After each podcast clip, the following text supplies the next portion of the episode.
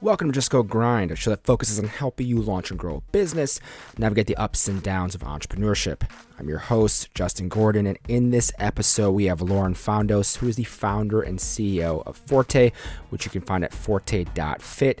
And Forte streams live and on demand boutique fitness classes from the hottest studios worldwide directly to you. They install hardware and software into these boutique studios, which enables them to then stream these classes live on their Forte platform. Lauren is a former Wall Street trader turned entrepreneur, and in this episode, we discuss all things Forte, including how she came up with the idea for the company, the whole fundraising process, acquiring customers, partnerships with gyms and fitness studios, and even going into details of how Lauren manages her time day to day and the realities of being an entrepreneur. Of course, the show notes are at justgogrind.com slash podcast. You can support the show by leaving a rating and review over an Apple Podcast. It takes all of one minute or so. And without further ado, here is Lauren Foundos, the founder and CEO of Forte. Lauren, welcome to the show. Hey, how you doing? Doing well and happy to have you on here. Uh, talk all about Forte. And just for people who haven't heard of it yet, what exactly is Forte? Yeah, so Forte is a live and on demand fitness subscription streaming service. And we're actually a tech, a tech company. So we've built hardware and software that we install in boutique fitness studios, which enables them to live stream their classes. So they can choose to live stream either to our marketplace subscription, where then users have access to unlimited classes from all different types of studios around the country, or studios can choose to use our SaaS white label solution. So they can then have a digital platform, which we integrate directly into their website and app. So that's kind of, that's the gist. That's awesome. And there's so much to dig into with that because hardware yeah. and software, the mm-hmm. fitness industry, you know, lots about that. Uh, where I want to start with next is just how did this actually get started in the first place? Yeah, so I I was an athlete my entire life, and working out has been a big part of my life. I actually started. Um, I used to work on Wall Street prior to this, and I started to feel like I was losing my sense of self, and I didn't have time to work out. So I would work out before I would meet my customers, and they were wondering where I would go, and I would go out before dinner. And so I was like, I'm working out. I need to work out. There's no time. And so I started really into studios because I would find classes around where I was going to dinner with clients. And then I realized that I really love studios. I, I, thought like, you know, they weren't for me and I can run on my own. And then I realized, wow, they've really done a great thing. And, and the studios really just focus on doing one thing really well, as opposed to like your sort of traditional gym where, you know, there's a room that may teach a lot of classes in it, or just sort of like a, you know, a bunch of equipment. And so I really started to realize that classes were awesome. And so I started to take my customers to work out with me, started getting really into the studio scene. And then I live next to Peloton. And so I went there and I saw what they were doing. And I was like, this is really interesting, but nobody's in here. Obviously, it's much different today and they've done an incredible job building the company. But when they started, nobody knew what it was and they didn't have a community, they didn't have tons of locations. So I was like, we should be able to give or do something like this with studios that have this really tight knit community. So I started talking to the studios, which I had become close to. And I was like, hey, would you want to stream your classes? And some of them were like, you know, no, people are going to copy us. And I had these first ideas that I was like, listen, if you have this mentality, you're going to be like Blockbuster and Barnes and Nobles and kicking yourself, you know, in the, in the right. not uh, iterating when you saw it happening slowly. But some of them got it and they were like, yeah, when did we do this? Like, when does it start? So, so then I just kind of ignored it and I'd go back there and they're like, when are we going to start the streaming thing you said? I was like, oh, I have no idea how to do this. I just like was spitballing an idea here. So before I sat at work, I was like, this is going to happen and i know this is good the market's going to transform this way and i'm just going to tell a sad story that i didn't own or invent this company that i'm that i tell everybody was my idea. I was like i need to just like get moving on this. I, I was certain that this was going to happen and so yeah at that point i decided to leave my job which was really great and stable and figure out how to how to build this company. Yeah, and then getting to that point of leaving your job because a lot of people eh, they have a side hustle or they have an idea for something de- deciding when, like when is the right time. How did you get to that point of like, okay, now I'm going to start this. I'm going to go out all in. Yeah, I would be at work and I would be like trading, and they'd be like, "You bought 500 million to your notes," and I would be like, "I'm in a meeting for my company. Like, what's your company's name? I'm like, I don't know. But I knew something started to happen. I would work on it at nights and I would work on it, you know, then get to, I was getting distracted at work. And ultimately, once I started to take it really seriously and build a team of engineers and all of that stuff, we, you know, I, I we needed to raise money, and I couldn't raise money for a company that I worked on, you know, 20 hours a week. Just who would invest in right. that? So that's really where I was like, the only way to really to take this like sort of pet hobby and make it something really real and big was really to commit to it. And obviously, being the leader of the team at this point, you know, I had to be the first one to do that, right? I wasn't going to say, hey, you guys quit your jobs, but I'll keep working. And so, you know, I knew that I had to sort of set the tone and then really be able to raise money to enable the people that I had been uh, working on it with to do the same. Yeah, and those people you had convinced before you even had fundraising or anything like that. I mean, how did you convince them to join, and what did you look for initially in like which people you want to hire, what roles exactly? Yeah, so I, I set out to build a pretty technical product, and I really uh, am not an engineer. I'm good at computers at my office around a bunch of 55 year olds, but I'm pretty techy in that regard, but not enough to code a platform that I described. And so, yeah, I went on my LinkedIn and I type in tech and I'm like, oh, wow, I only know traders. Like, I don't know anybody.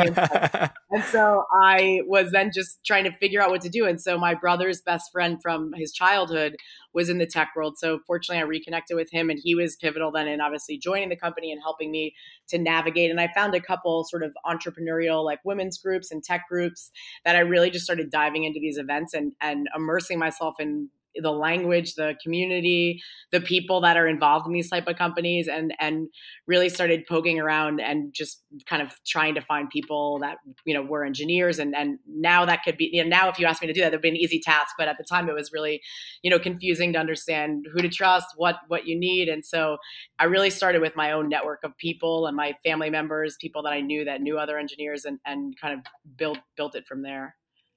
Yeah, and having this idea and seeing this opportunity in the market, knowing that this needs needs to happen. I mean, what exactly was that vision of like what this was going to be, and how did you portray that then to those those engineers? Because a lot of times, you know, with working with tech talent, they have a lot of options and they can do yeah. different things. And it's like, how do you convince them? Like, what was it about your idea that that helped convince them? I think they our product is pretty technical, so I think they like the kind of sexiness of the challenge to build it. It wasn't yeah. like building a mobile app that you know served a booking function or sort of a simple function.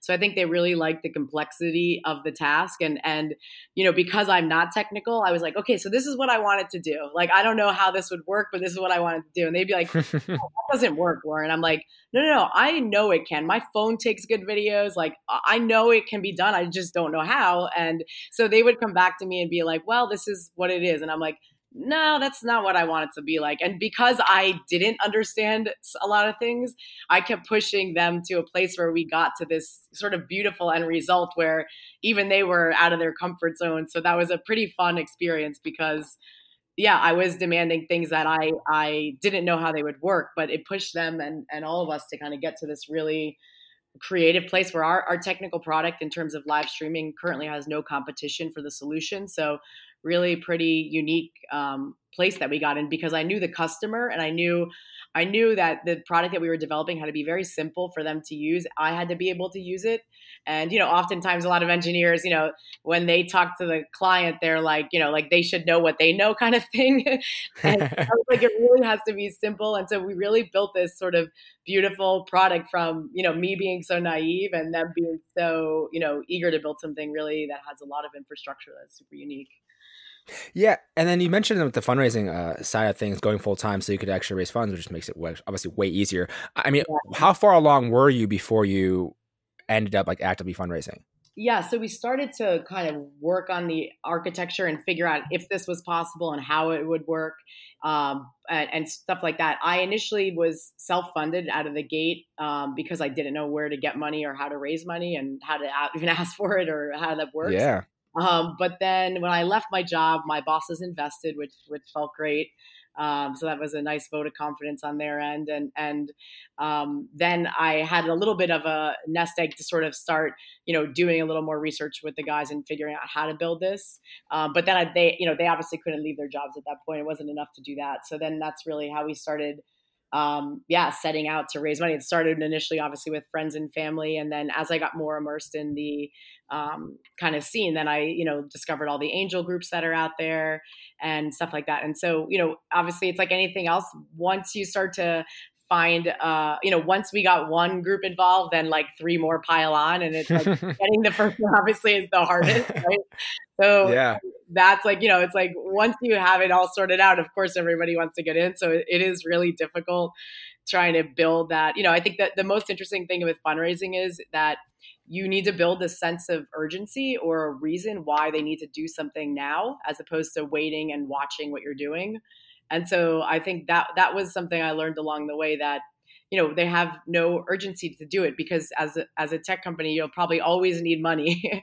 And so yep you know like how do you create that urgency? Like for us you know there were different vari- variables at, at different times that we are able to use like we're launching the product right? So launch date of the actual thing paying customers is a different conversation than sort of this pre-revenue type of conversation. So there were these different junctures where where we were able to create a much more powerful story as opposed to sort of just you know the story of we're building something incredible get involved you know and everyone's just kind of Yeah, and then with the fundraising too. I, I, mean, what were you looking? Were there specific things you're looking for from these investors? I mean, obviously a certain amount of money potentially, but um, were there certain things you're looking for from the investors and strategic investors you're looking for? Like, what were you kind of searching for on the on that side of things?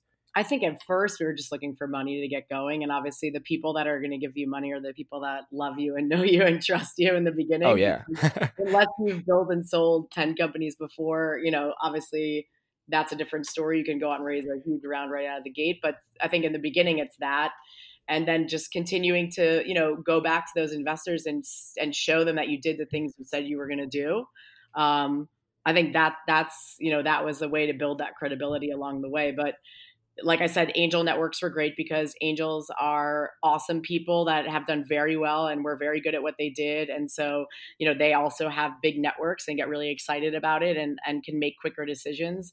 We did get also some funds involved as well. And, and so um, th- they had actually reached out to us. So that was a, that was a great part of the process. And now we're sort of going into another um, institutional raise where we're in like kind of a weird place again, where we're too early for one, but you know we want to get value. So you know it's it's always this uh, kind of never ending battle, right? You have to choose between you know you're always giving up something you're right you're giving up a part of your company and how urgent you know how long can you make this money stretch until the next juncture? Or is is somebody out there going to beat you? And is it better to just take it quickly? And those are always decisions that you have to make. And if you give money to institutions you know you have to give up either maybe a little bit on the valuation or a little bit on the control side. And you're never going to really get both things unless you're like totally destroying it and you know in the real power position. But for the most most part, if you need money, they're in the power position regardless. And so, yeah, just finding that balance along the way and trying to make the most savvy decisions that you can, right? Because there's a mm-hmm. lot of horror stories for sure.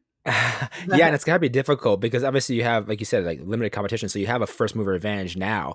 Yep. So eh, the temptation to grow at all costs is like, you know, get more funds. I'm sure it's there, but again, totally. looking at like, the trade offs of everything, we can, yeah, get to like we see this big. We, we're at another revenue. We we believe we're at another juncture where our revenue is really going to kick up, and it's like, you know, that'll be a much different conversation if we can wait the six months. But is it worth waiting the six months? So these are like, you know, kind of ongoing uh yeah constant constant battles to think about which is yeah interesting yeah Oh yeah, and one thing I want to go back to uh, quickly. So when when you're developing the product in, in the first place, you have obviously have engineers and your team around you. You have a vision for what you want it to be. How are you incorporating user feedback, customer feedback, potential customer uh, feedback to to develop this actual product? Yeah, so we did this great um, program with General Assembly, where basically, if you're, are you familiar with them? Yeah, yeah. So, so they basically the students that are taking some type of course will work on your product for free. So we did that. Perfect. So that was awesome. So, so they basically called all these people, asked them what they thought about this, what experience they would want, how they would use the product. So that was really, really helpful because that was a quite a time consuming process, and and you know nobody wants to do those type of things even though they're very very yeah. part of the process. And so so that was really instrumental in helping us kind of get that feedback and start to build a framework for what we thought. Obviously the digital space now is becoming pretty robust but when we started it wasn't as robust. So there was a lot of um, things we had to sort of figure out how the user would use products and, and how that would work. So that was really instrumental for us in figuring it out. And then obviously testing it ourselves and you know doing that was a big part of of the process as well. I'm a yeah, and I heard the yeah, I use the product though. Like I, I live and breathe my product, so, so that's helpful. Like I'm not building something that I see a big financial opportunity, and obviously I hope that this is, but um, I am a diehard user of the space. So I feel like that's also sort of my superpower is that I am in this gyms and studios listening to everybody like, oh my God, I wish I could totally do this. And so so that's something I've been sort of noting always in the back of my head and taking literally I have notes. I write down things every time I think of them or hear something in a in a class or whatever that people are saying they wish they could do kind of thing. Yeah, and with that company too. I mean, when you launched, like, what was the lead up to the actual launch and getting in the hands of people once you had a, a live platform? Like, what was that process like? Yeah, we had a lot of beta testers, so so that was helpful in the initial launch. And then because we're we're B two B to C, so we partner with studios like you know a spinning a spin studio or a barre studio, and then we market to the consumer and we rev share with the studio. The studios are, are part of our marketing process. So that was helpful because they're real businesses with communities and trainers that promote stuff. And so we had that, which is a little bit unique as to some products are just something totally new. They need to get the word out kind of thing. So we did have a pretty a pretty big network just through all the studios, the locations they have, the trainers. So that was that was pretty instrumental. It was our, our users came 60% through organic nature and 40% through codes associated to our partners.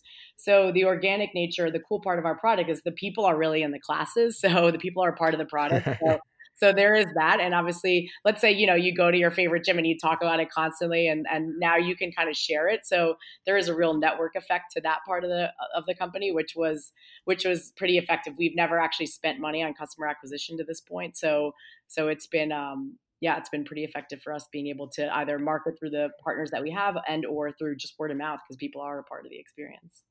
Yeah, and it's obviously such a such a smart strategy because like, oh yeah, we partner with these gyms, and then we all instantly have that that ability to get the word out through them, and then they know people too, so it kind of grows through that. But uh, with that too, I mean, how are you deciding like which gyms, which studios to partner with in the first place?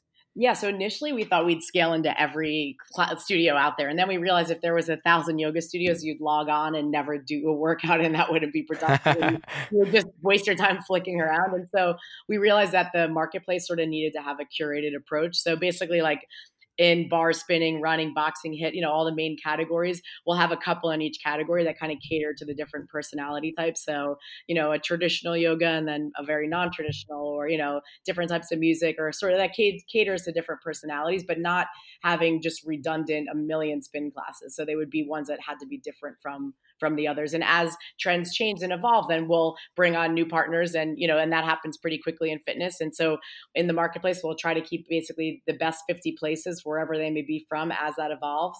But what happened was then we realized we have over a thousand gyms that have reached out to us that want to stream because now everybody wants to have a digital you know presence. And so we were saying no but that's when it became really evident and we're launching this in the next month to offer basically a white label branded experience. And we did that for two reasons. One because not if we had every class on our platform it would just be like a youtube and you'd just be a never ending you know vortex of content.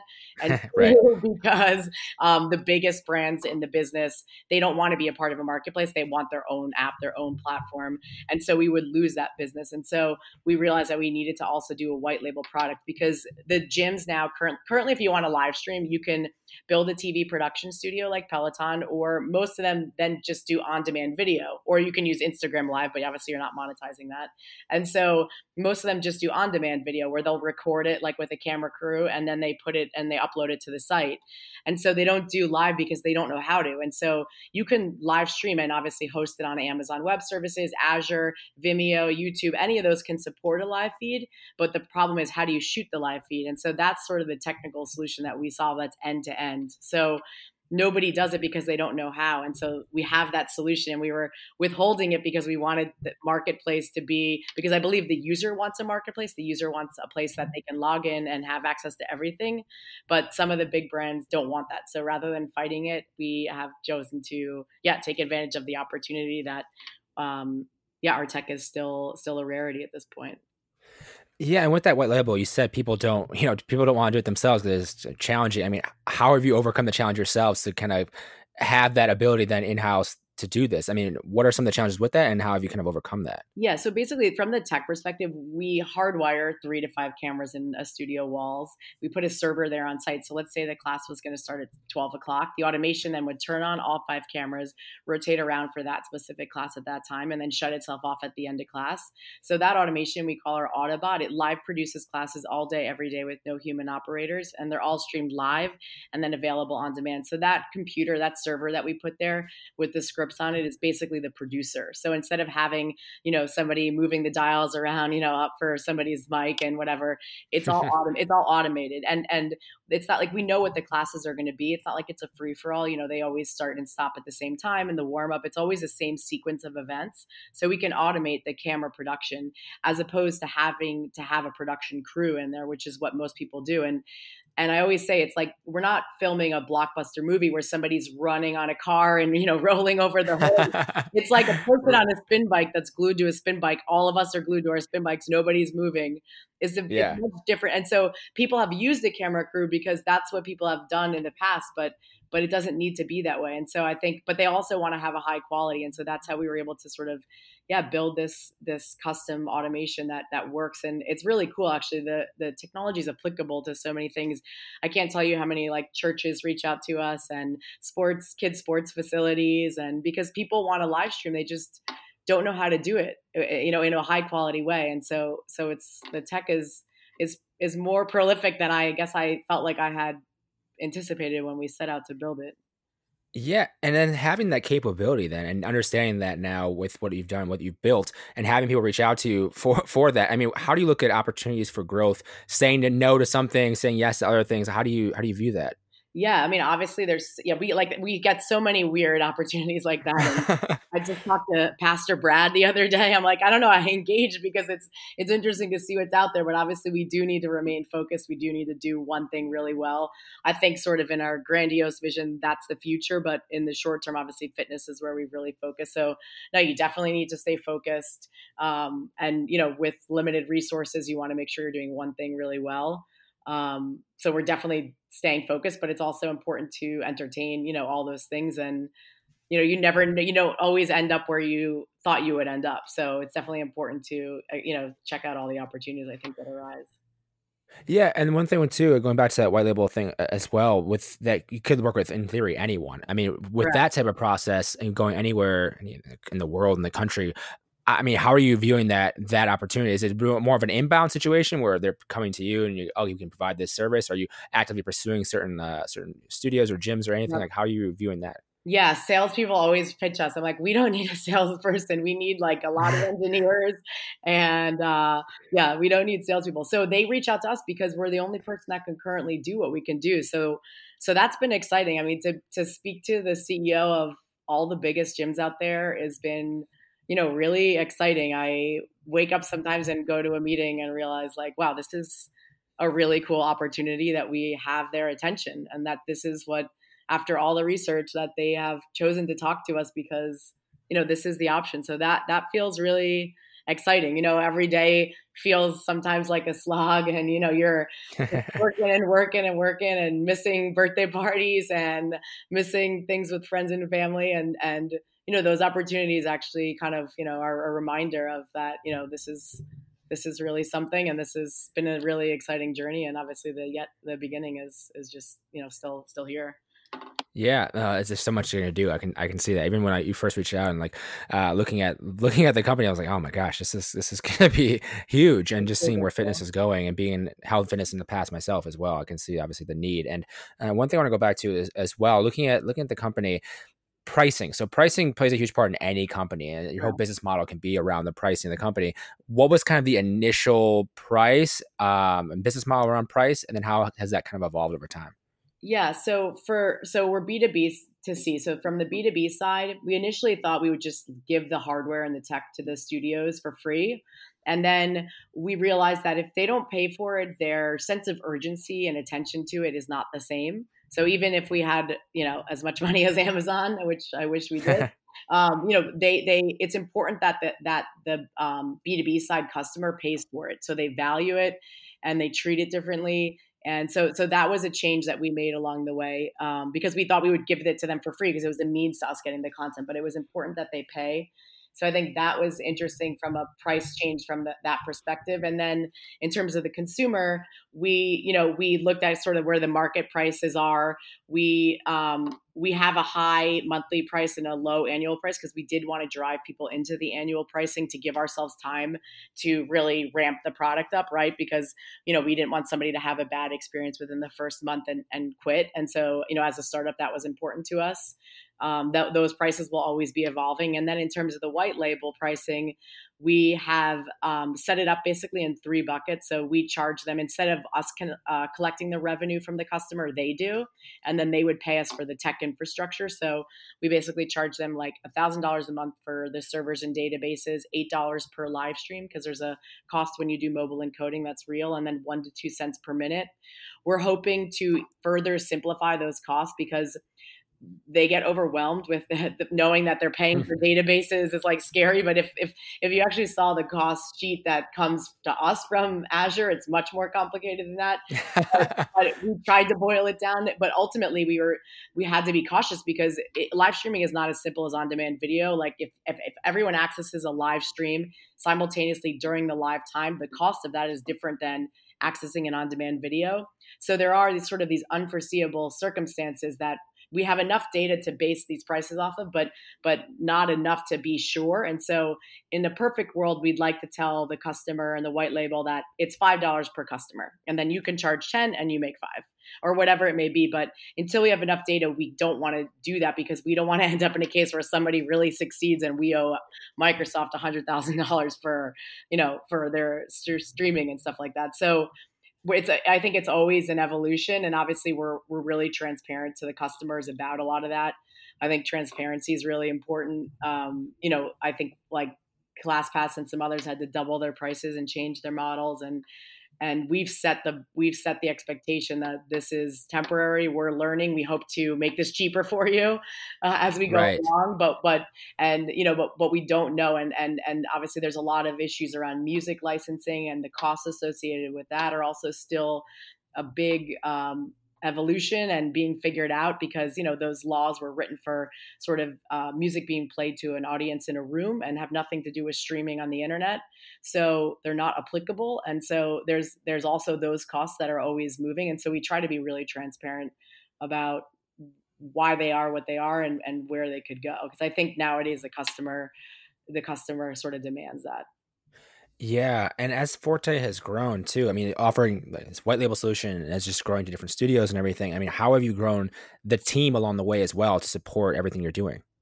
Yeah, so the team we, we're primarily engineers because it's pretty technical product, um, and you know, in the in the sort of leaner times of the company, I've kept the engineers because I can't code and I can't do that. Um, and right. I've put a lot of strain on myself doing a zillion different things, and but it's important to yeah weigh that balance when you need somebody else to come and do those things because obviously you know you can't do everything yourself. So um, yeah we've been growing the team and again it's been primarily engineers to to scale up certain parts of the product. Um, and we've been doing it sort of through word of mouth and also now you know getting out to a lot of events and and meeting a lot of people that reach out and and um, yeah, when you see sort of a diamond in the rough, kind of taking them on, even if it's not the right time, you know, in some cases, um, because eh, you know you just don't. Those people are great people that are going to go somewhere else. So yeah, finding that balance between, um, yeah, you know, there's definitely people I've lost along the way too because we couldn't, you know, support bringing them on full time at, at a certain point. So yeah, deciding when to take that risk, and as the founder, deciding when to forego my own salary to do that, and and you know definitely it's a, it's always a yeah balancing act in the beginning for sure and and deciding when I, when to actually start paying myself which I didn't for a very long time you know because once you're then stressed every day because of other things it doesn't help the cause for the company but you know I just kept trying to scale the company up and yeah deciding those things is also yeah a big decision as a founder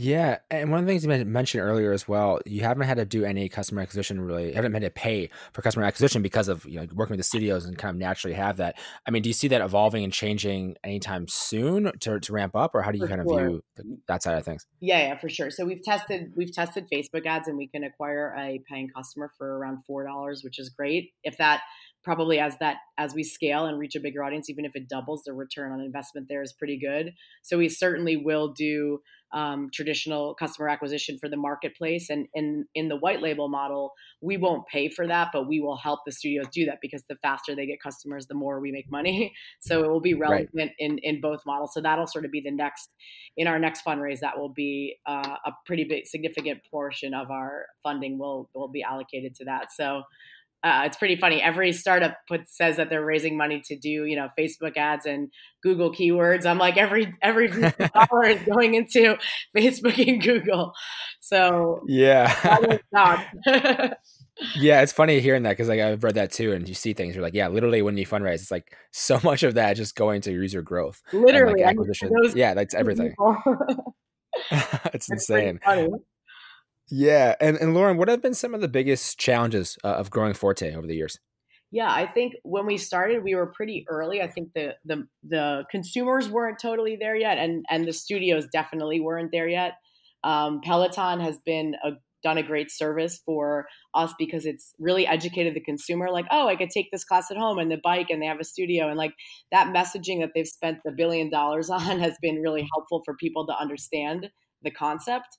Um, so I think yeah. that's been really great for us. And then, you know, um, when we started the studios, were really they you know they thought people would copy them they thought that people would not come to the studios anymore and and i would be like listen football's on tv people don't say eh, i won't ever go to a football game because i can watch it on tv or people aren't like oh beyonce's on spotify so well i don't want to go to her concert because i could just listen to her anyway like i was like people right it's it's actually the opposite. It, it, drives people in there. They're they're dying to go. They're selling out the concerts because people are dying to see it. But but that was sort of the logic that they had. So you know, I didn't have data to prove that this wouldn't happen, but just from like thinking about it from other industries, I'm like that. I don't think that's going to happen. And so you know really getting them comfortable with the idea i think that was the that was um, really challenging. I would have to literally sit there and threaten them. I was like listen blockbuster had all these locations they didn't want to close down their locations because they had these leases and they just watched netflix get built. They could have built netflix themselves but they were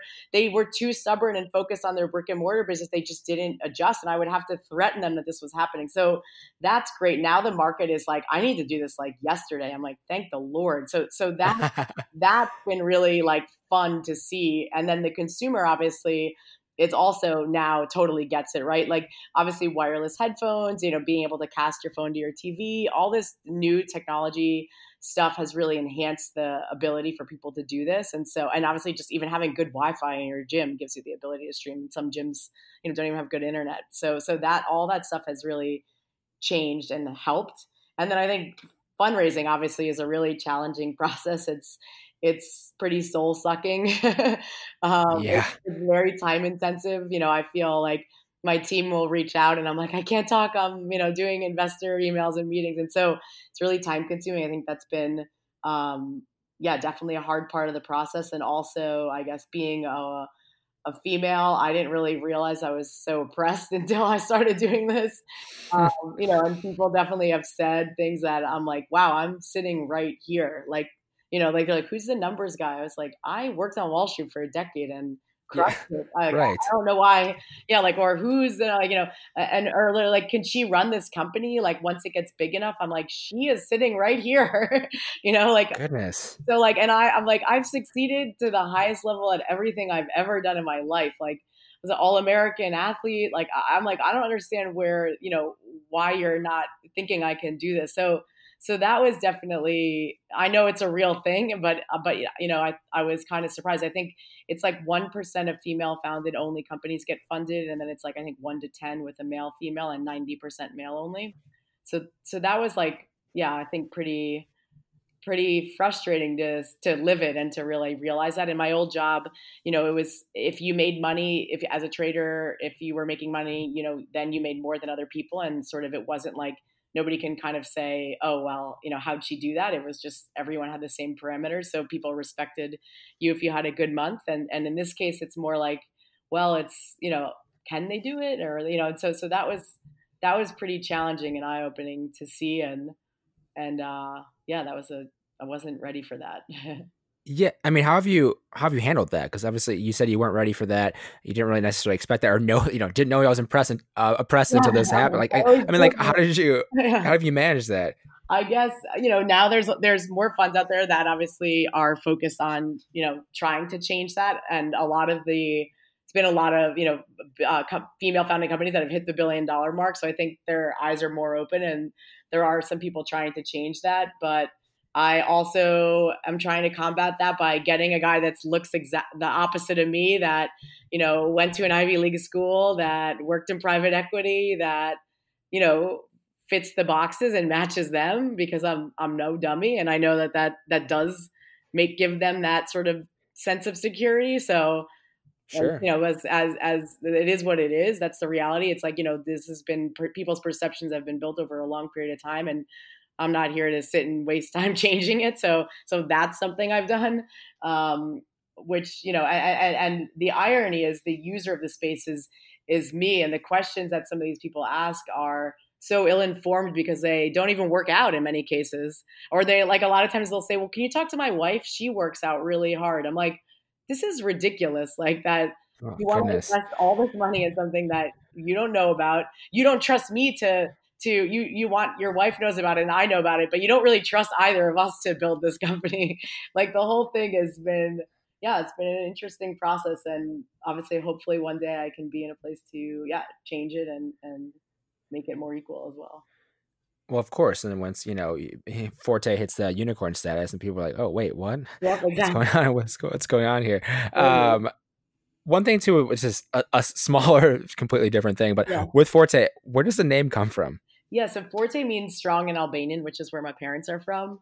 You know, when you start a company, you need to get make a name, and and I was like, listen, I was sitting there and I, at work, and I was like, if I think about this name for a year and don't start the company, then then it doesn't matter what the name, how good the name is. So I was just yeah. sitting there, I was like thinking about like, yeah, I, I first I looked up like Greek gods of like sports and whatever. And I was like, oh, Nike. I was like, I didn't realize that was Nike. I was like, okay, yep. Nike, so that's taken. because I was trying to do sort of an homage to my parents or and so and Forte is strong and you know, Forte in Spanish and, and Italian and and so yeah, it kind of is in a lot of languages. So I figured that was a good that was a good name. how did how long did that take to figure out? I'm just curious. I literally sat there on my trading desk and I wrote down a bunch of names and I called my parents and I asked them what they thought and I just would say the names to the guys and they'd be like, "That sounds like a sports drink. That sounds like you know." Like, okay, that's like their reactions were. I was like, okay, they quickly checking them off the list and everyone was like, "Wow, that's a that's a cool name." Then I then I finally settled on it. and I called the lawyers. They're like, "There's no way you can get that trademark. That's a word. There's no way." I was like, well, let's try. They're like, eh, you know, they're the, I'm like, what are the odds? The lawyers like never like to tell you like the odds of what happens. They just like to be safe. And so they were like, oh, I don't know, it's, but it's never going to get trademarked. And so I was like, let's just do it. And we did it. And we, and then I got a letter in the mail from the filing that it was accepted. So that was, that's awesome. Yeah.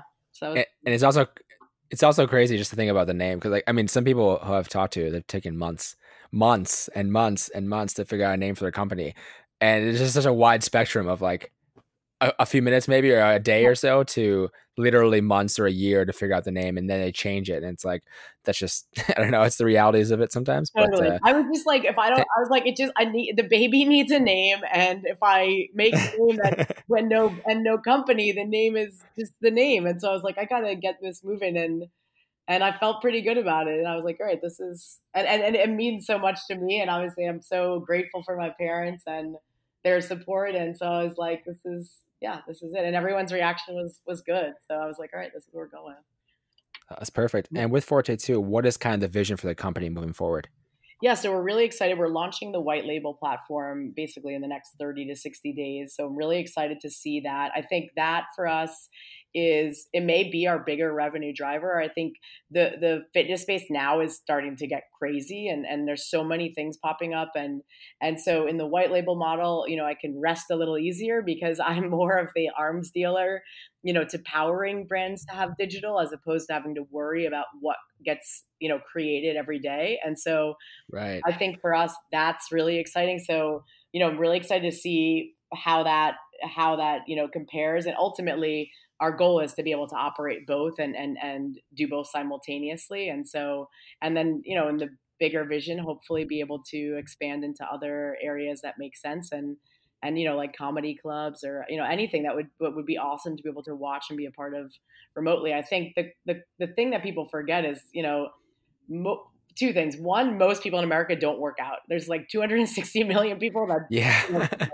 and like streaming is the ideal entry point for those people. Like my brother like works out with Forte because he's my brother and he loves me and he's being supportive and testing it for me. And now he actually goes to studio classes and he would have never done that in a million years if he hadn't used the product. And so I do think that there's this is a conduit to and and and for myself too, like I didn't used to go to a new class without a friend. I don't know. I just was nervous to go with somebody without somebody. And now I'm confident enough, proud to say I can go by myself. But but like yeah. it's hard to do, you know, when you go to a place and everybody knows the drill and everybody is really fit and knows each other. And and so I think I'm hoping that this will be a means to one giving people access that will never get it because some people don't have a gas station within 20 miles of their house in the middle of the country and two um, making it affordable and accessible and convenient, but also getting those people that just are too intimidated to even step foot in a gym. You know, every time you talk to somebody I'm like, come work out. They're like, oh, I got to work out. I got to get fit before I can work out with you. Or I got to work out before I go to the gym. Or I'm like, no, the whole point of the gym is to get fit. But people like, that's what they think that they need to like somehow get in shape before they can work out. And so I hope that this will be able to, to change that. And there's so many studios that do so many different types of workouts that maybe you don't like running. A lot of people don't like it, but, but there's got to be something that you can do that you'll like that that'll be good for you.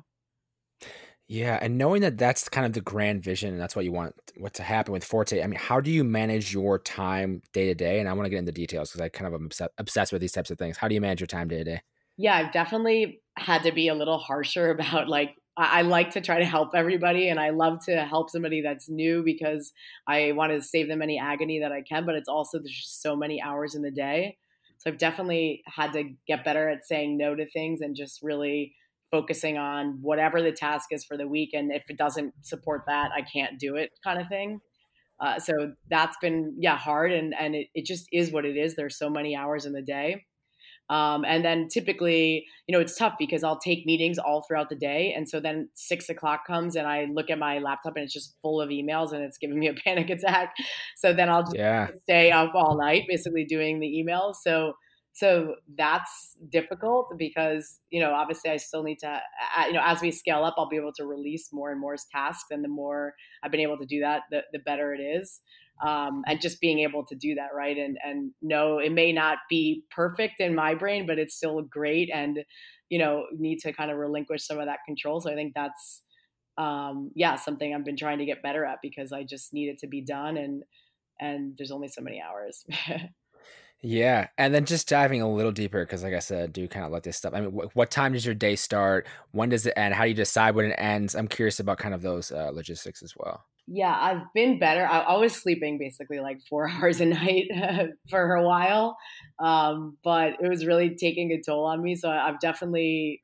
I was staying up. I was staying up really late to do emails because I couldn't really do them during the day. As I said, I was taking meetings, so I was right. it was killing me. And so I was I was staying up really late, but now I've just tried to get I used to wait to answer my emails. So I was on my laptop and I felt like I could really respond, but now I've been better about just like giving one word answers or you know like on my phone even though I don't love doing that because I but so so I've been trying to get better at doing that so I can at least sift through more throughout the day to sort of you know eradicate some of the night work as best as I can um, so that's been important too, because because my sleep was really taking. I was like my own health was deteriorating more, even though we were hopefully making other people's better.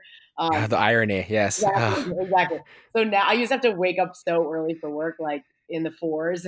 so now I try not to wake up as early, and I'll typically work later. So I try to usually wake up, you know, between six and eight, depending on how late I kind of go to bed.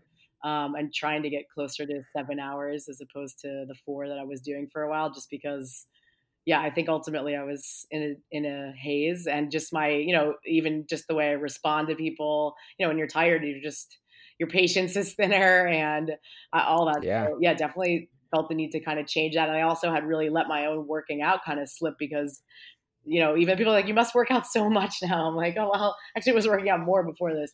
But so um, trying to kind of make that hour a little bit more standing for myself as well, just because it is you know something that kind of keeps me sane it's how i've you know it's it's really been my kind of meditation or therapy if you may you know throughout my whole life so um yeah trying to keep that sort of more balance as well and when when does that workout typically take place for you I, I do it at all different times during the day. It's sort of I usually try to actually make it part of my meeting process with people. So people are like, "Hey, can we meet up?" Nice. I'm like, "I'm gonna work out," and that's like the only hour I can talk. Pretty much, it's not so yeah, I do a lot of that. I'm like, if you want to see me, I will be at Tone House at noon on Monday.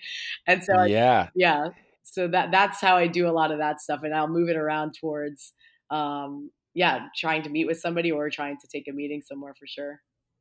That's awesome. Yeah, I think that's like a smart way to do it. Especially, it's like it just makes the most sense from a time perspective when you're so busy with with uh, with lots going on. And and one thing too with with this company, I mean, how does your background play a part into how you kind of run this company, operate this company? You mentioned being like like all American, playing sports, and then also on Wall Street. Like, how did that play a part into how you kind of run and think about this company? Yeah, I think it's I think it's been really all sports and Wall Street have been really helpful in giving me this sort of crazy drive that that is you know and and and the sort of willingness to work so hard and you know obviously to get to those levels in sports and stuff you have to work a thousand times harder than everybody around you.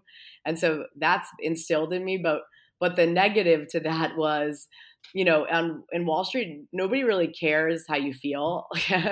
you either yeah. do well or you don't, and you're fired, and you know you get locked out of the building, and nobody tells you why. It's, it's a much, it's a much, you know, somebody's willing to take your seat, right? And so it's a much different atmosphere than sort of a tech environment where you know there's checkups on your progress, and you know there, there's not really that type of situation going on in Wall Street. So when I got here, you know, some of the guys that worked for me had been consultants, so they were really used to working with people and companies and new people and and I would get really frustrated. You know, I would do everything I said I was going to do and then the girl that worked for me would be like, "Oh, I didn't finish that." And I was like, "What do you mean you didn't finish that?" Like I finished every, you know, and I, I, I had like no um, mercy for anybody, right? Like, no mercy. I was like, we're not going to win if we don't like and, and they were like lauren you know one you know you're trying to get 110% of out of somebody that doesn't have that necessarily you know everybody's ability and threshold to do work and things is different right? And then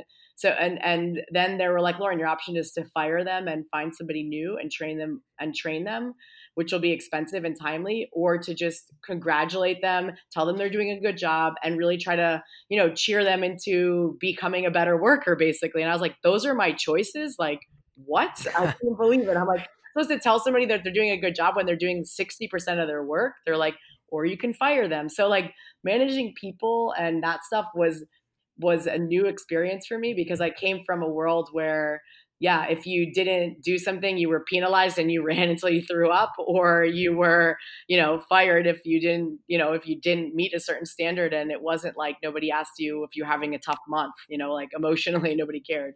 So, so that was, it's helpful in that it gives me this crazy drive and and and this work ethic like no other. But it's also been detrimental in that, yeah, it doesn't work that way in every other world. I guess if that makes sense.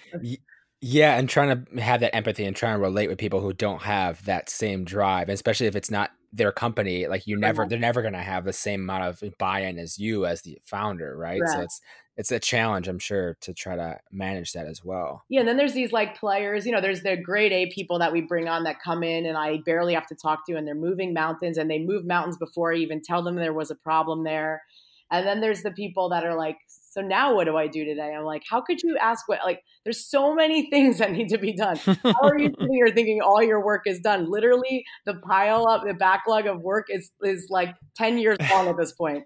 So like so, and that would always amaze me. But but you know there's different types of people and there's different you know and, and some people need different monitoring and and you know getting used to that you know and as you scale up a company obviously in the beginning you need those people that are real movers and shakers but as you get different levels of people or you know experience levels and and personalities there's different roles that need to be filled and those high level people are not going to want to do those things and so really just trying to figure out how to yeah balance everybody and ultimately you know everybody's goal is to do the best that they can do and so figuring out like what's their goal from working here? You know ultimately where do they want to go? Or you know how, how can we help them get to whatever they really want? Because that's ultimately what's going to keep people happy. So yeah realizing that um, has been definitely challenging and, and interesting and stuff like that. I never was in charge of people before. I was always in charge of myself and it was you know you had the ability to make x amount of a limited amount of money and you just went for it right? So this has been a different experience for me for sure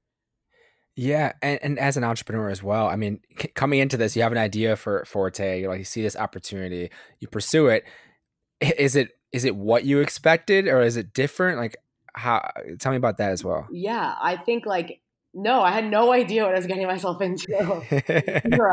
Like I'm like, oh my god, what was I thinking? But obviously, I wouldn't change it for the world. I think what's been really cool is you know like users will write in and say that we've made their life better and their health is better and their blood pressure dropped. And nobody has told me I made their life better when I worked on Wall Street. So probably making just my own life better. So that's been really amazing. I think if you never take a risk, even if it's not necessarily building a company, but doing, you know, making a change from a job maybe that you to something else that maybe won't pay you as much to start, but you know, you really, I, I'm grateful because it really opened my eyes to, I could never go back to doing the work that I was, even though it was very lucrative um, I feel really invigorated building something that's going to make people healthy, make their lives better, you know. And so I, I would have never discovered that if I never took that risk. Um, but of course, no, what I've got myself into is way crazier than I had ever imagined. That I'm competitive and to the core, I will not stop until we win the game, and I will do whatever it takes to figure out how to get there. And and I always, you know, I always, it's not easy, right? Like every founder story has the same bit where it's a real black hole for a while and and it's not easy and if it was obviously everyone would do it and it's a lot of times it's you know sticking it out and and obviously knowing when to quit too but but the day to day is you know there's so many exciting things that happen but the day to day is is tough and there's you know weeks that go by sometimes where it feels like everything is going against you and it's just like you know you just got to keep your head positive and and then you know finally you'll get a break on something and be like okay there's light again. And then you go into another phase where you know it's really big it's a real difficult you know couple weeks. And so yeah i think it's definitely it's definitely a mental game for sure and um yeah i just I, you know it's it, it's not easy obviously and it and and it i think if you I think, yeah, if you really want to be involved in a startup, you don't necessarily need to start one. You could go to one and also, you know, be a part of, yeah, there's, I think there's a lot of ways to approach it. It's definitely a big life change. I've given up my life for the last five years, certainly my yeah. friends and my family. And, you know, the winner isn't also having the best social life and the best, you know, it just is what it is. And I think you'd be uh, lying to yourself to think that everything could be done, you know?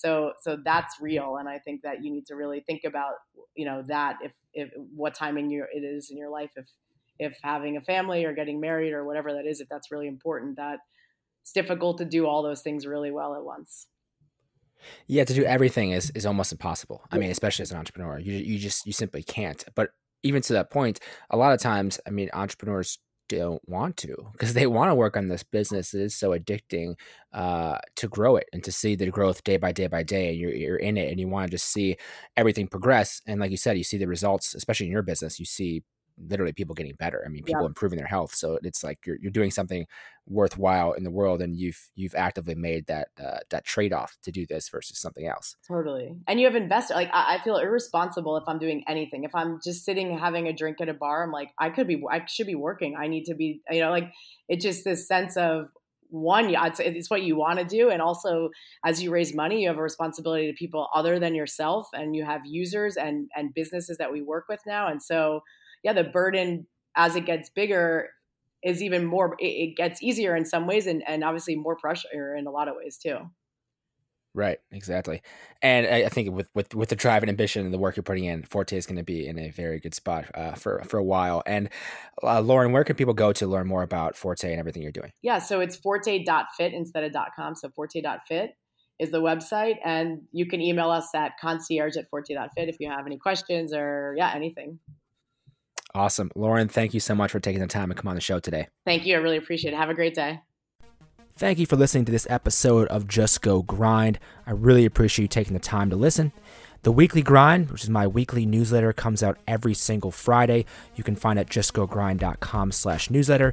This is filled with tips, tools, and strategies for growing your business. If you want to know how to launch a business, how to grow it, how to get it off the ground, find employees, all these different things.